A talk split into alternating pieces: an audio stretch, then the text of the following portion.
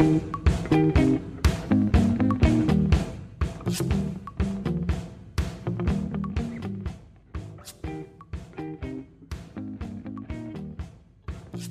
everyone, welcome to Superwomen. My guest today is Jen Cohen Bogan, the founder of Blue Jay Bikes. They're electric bicycles, which I'm really excited to talk about.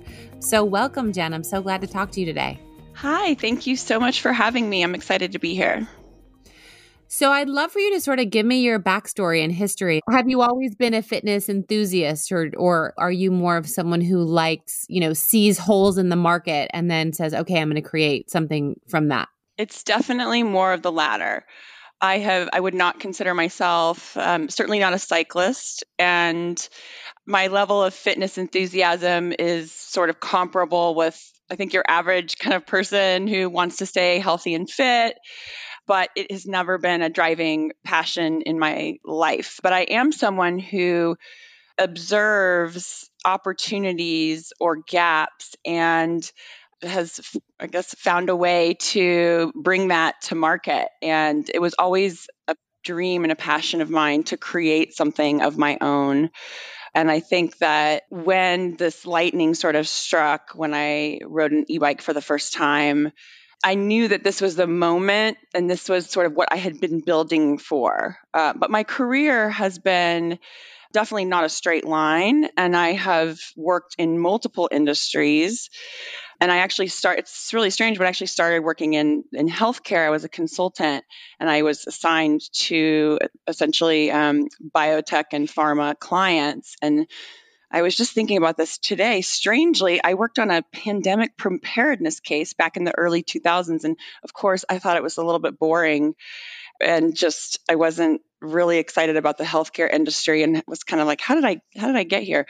And so I went to business school really thinking okay I want to I want to make a change in my career path and I'm going to use that as an opportunity to talk to a lot of different people in different jobs and figure out what you know what really is more of my passion.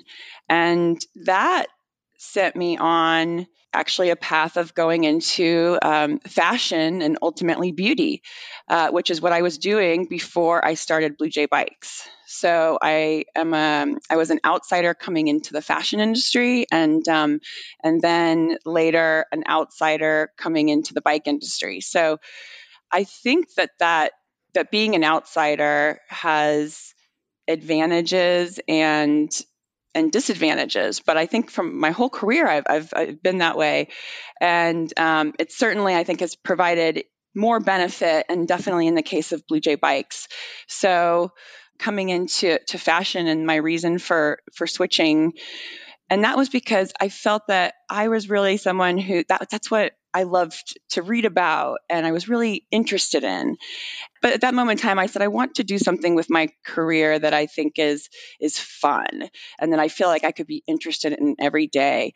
And and switching even even at that point in my career I went to Bloomingdale's they had just started an MBA program which was essentially the same as the uh, undergraduate program. So I, I, felt like I was I was coming in and I was about to turn 30 and I was like, I'm going to write a blog called I'm the 30 year old assistant because that's what you have to do. You have to come in as an assistant. It, it really kind of had to start over and, and work my way up. And I think that those skills just have sort of been something that have been consistent throughout my career. And then we moved to the Bay Area from New York when I was pregnant with my daughter and I we wanted to move to the West Coast. There aren't a lot of fashion jobs out here. And so I started to think more broadly um, and I really wanted to go to a startup, and I did that for a year and saw kind of the ins and outs of that, and ultimately ended up at Sephora. But at one point, um, I thought I was living my dream, you know, dream job, dream career, and I just hadn't factored in having two small children and what that would mean for going into the office every single day, traveling all over the world as we were launching brands, which was very exciting, but also really draining. And I finally just decided to let it all go, take a step back, and uh, reassess what was important in my life because I felt like what I was doing was sitting in meetings all day long. And I was once again in this place where, how did I get here? This isn't really what I want. And, and what am I going to do to change this? And I feel like we've all had that moment since the pandemic hit. And I feel a lot of people are experiencing that same thing. And it was in that time off that I tried riding an e-bike for the first time and just had this light bulb go off that this product is so incredible. You know, when you're riding a bike up a hill, like it's nothing. It's it's everybody has the same smile on their face. Rebecca, have you ridden an e-bike? I was going to tell you a funny story. Last weekend, I twisted my ankle. I fell down some stairs and I couldn't walk at all. And then I was dying to, after being at home all day on Saturday. My mom has an e bike. And so she said, You won't have to pedal. Maybe you can just go on a bike ride and get out and get some air. And so, not pedaling, I was able to ride and take a family bike ride. And I was like, Oh my gosh, I am so excited to get my bike from you guys because I feel like, you know, that's going to be how I'm going to get to the office now, especially with, you know, when we reopen and New York's back to some semblance of of, you know, people going in. I used to ride a regular bike all the time before I had kids, and then I moved to Brooklyn and there's quite a big hill that I have to climb and I don't like arriving to the office full of sweat. Exactly. So this will this will be perfect for me. It will. And it was that, I think it was the first time I rode one up a hill. You know, I, I got a big cargo one that I could take my kids to school on. I just thought this is so relevant. And I know so many people who would love this. And why does nobody know about it? I, I started to do some research, and I think there are a lot of reasons for that. But just that feeling and that smile and everybody has the same reaction. So i purchased a couple e-bikes to test them and i had my some friends ride them and everybody had the same reaction. So i felt like i was onto something. But the problem was there wasn't one that you would necessarily want to be photographed on. There wasn't one that looked like you know if i were to go on instagram or at the time this a couple years ago pinterest and look at just type in the word bicycle. You'll see essentially something you know a lot of like dutch cruisers with pretty flowers in the basket. And then if you go in and type in e-bike on google you're going to see something very different. It's like a kind of hybrid wanting to be a motorcycle or just just very aggressive masculine. And i thought well that's probably a reason that people aren't seeing this and saying, hey, let me jump on this. It's not very inviting, especially to the, I was thinking, I'm going to market to the person I've been marketing to for the last 15 years, who I know really well.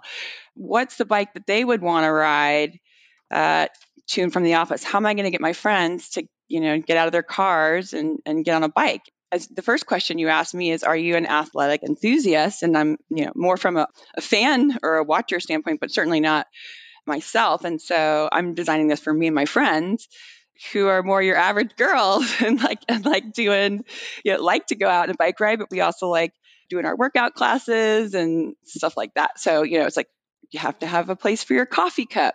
Um, you know where are you going to put your purse? These are all questions. And i think i had an aha moment rebecca actually back to what you were saying about i don't want to sweat.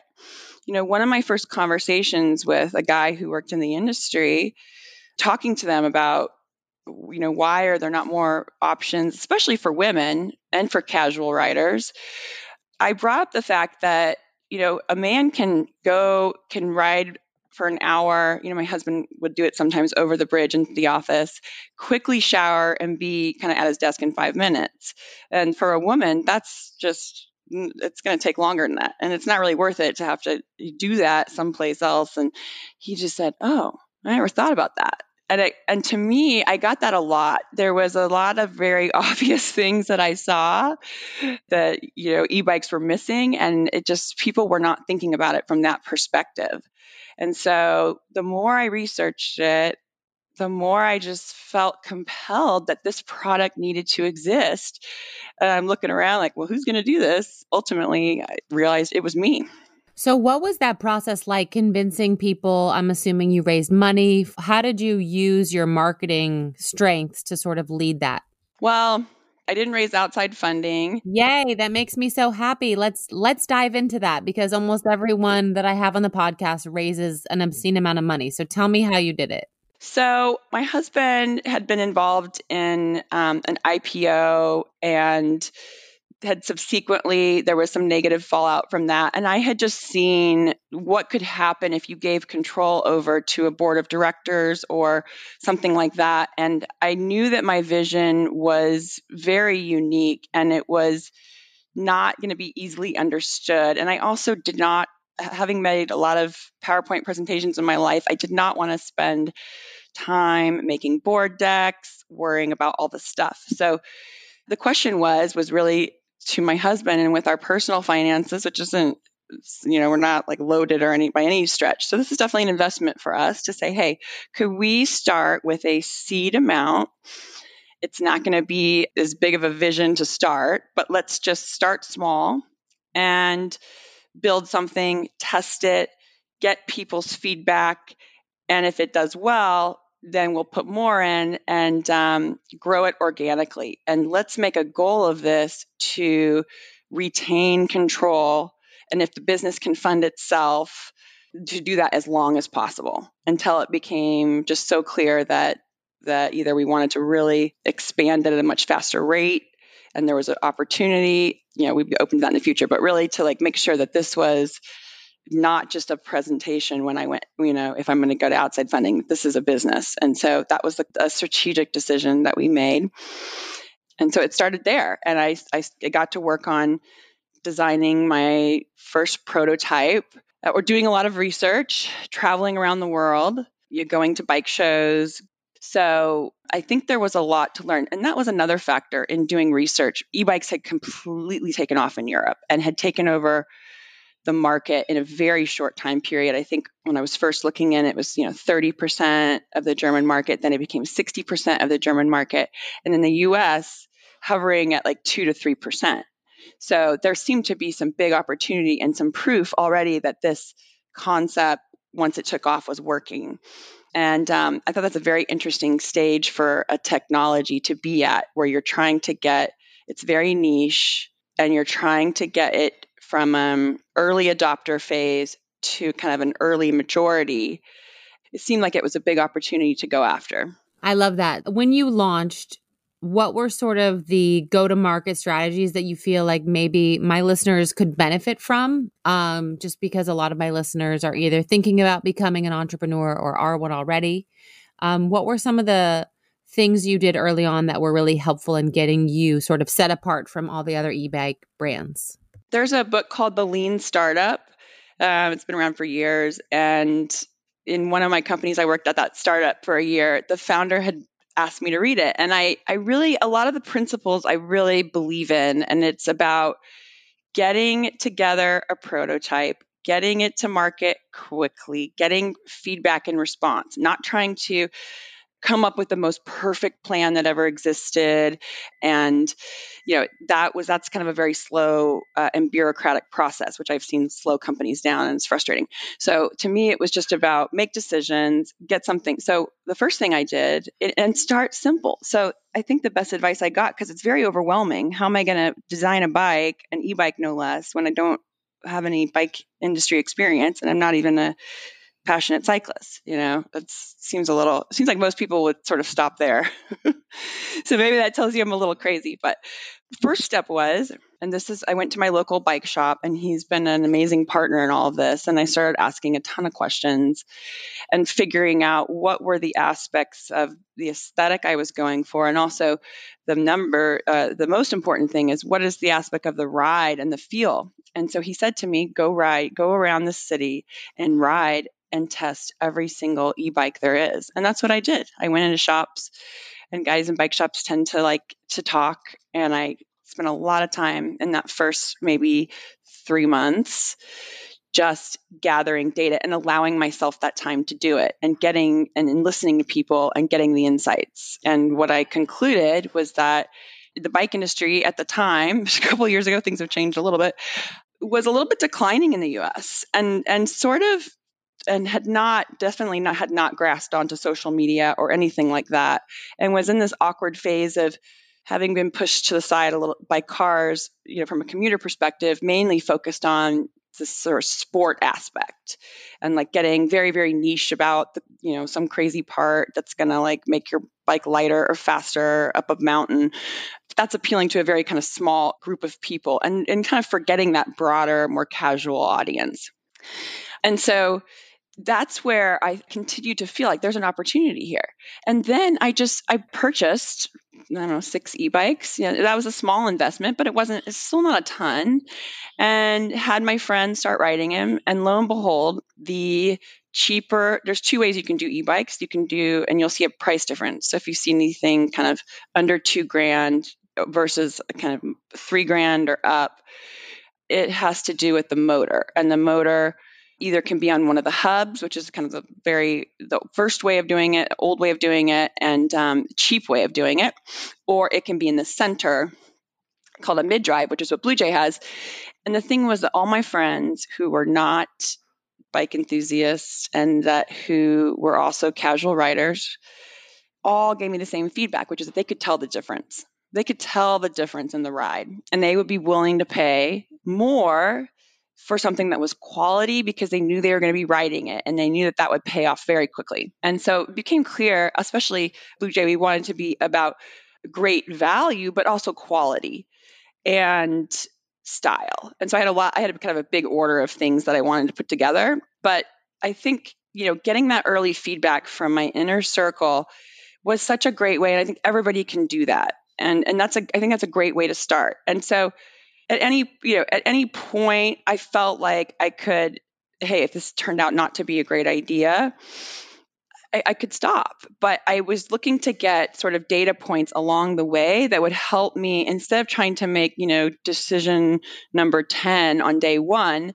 i just trying to make decision number one on day one and then what path does that lead me to and take it step by step. Otherwise it's completely overwhelming and so that's what I did. And I actually went, I brought a frame back from Denmark. I brought a bike on a plane and I found a local guy who does welding and, and he put the, uh, a motor on it for me. And we sort of built one like that. And then ultimately, I had said, okay, it's time for me to figure out and get into a manufacturer. And that's when I started really networking my way into Taiwan.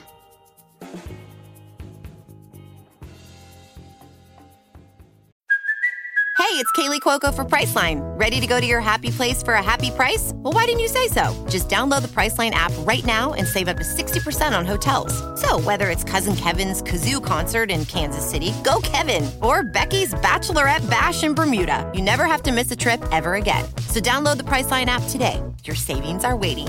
Go to your happy place for a happy price. Go to your happy price, Priceline. This last year has been incredibly hard on all of us, whether you're an entrepreneur or not. And that is why I am so excited to tell you about my new book, Fearless The New Rules for Unlocking Creativity, Courage, and Success. I wrote this book because on my journey, there have been so many times where I've been at the fork in the road and I wasn't sure which way to go. And I wrote it so that I could give you the insight I've learned over the last 15 years on how you can navigate these times and any hard times or just life with confidence and create a successful future for yourself.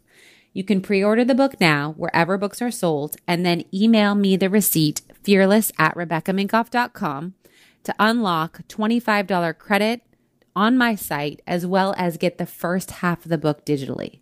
So I urge you, order the book today and let the fearless journey begin.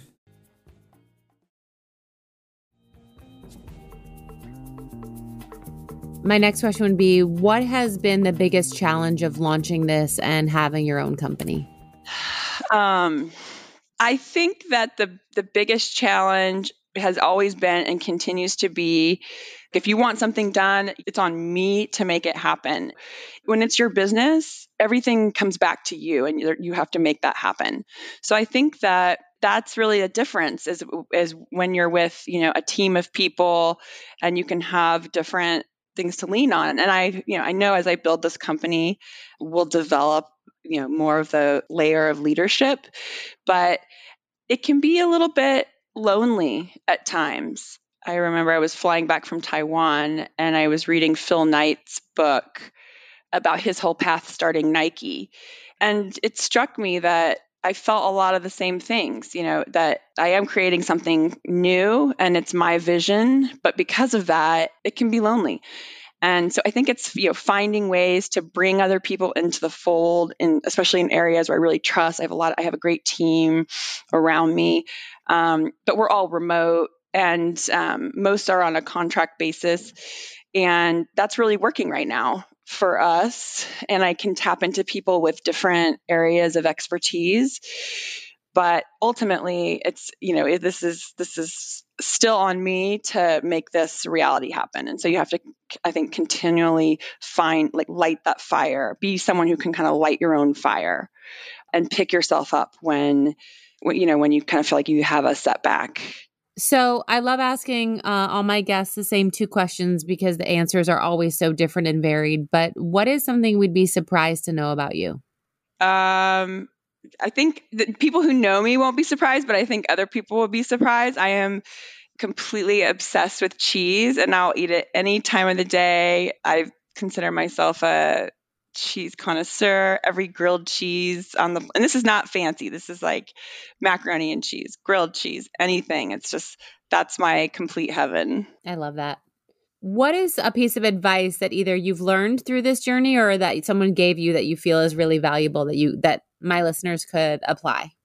There's different avenues and there's different advice out there and it's hard to boil it down to one, but I do think that and I think we've had more time to think about this with the pandemic, but I do think it's important, you know, especially if you're ambitious and you can get caught up in that goal of trying to not necessarily living in the moment because you're always sort of striving to achieve something. And I would just say, man, it goes by fast. And you've got to think about it as what am I doing every day? Am I doing what makes me happy? on a daily basis do i find fulfillment and you're not going to i mean i'm not saying you have to be in an amazing mood all the time because that's unrealistic but value your time on a daily basis, not on, you know, where you're going to be in in 5 years. I love that. I think that's really important. Well, thank you so much. It was great to connect and everyone check out Blue Jay Bikes. Thank you, Rebecca. You're definitely an inspiration and I appreciate you inviting me on. Of course. Nice to talk to you.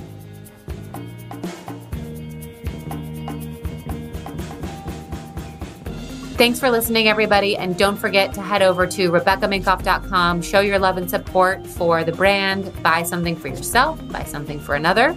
And also, don't forget to try my new fragrance. Again, it is available at all Nordstrom, Macy's, Scentbirds, and Birchboxes, as well as our site.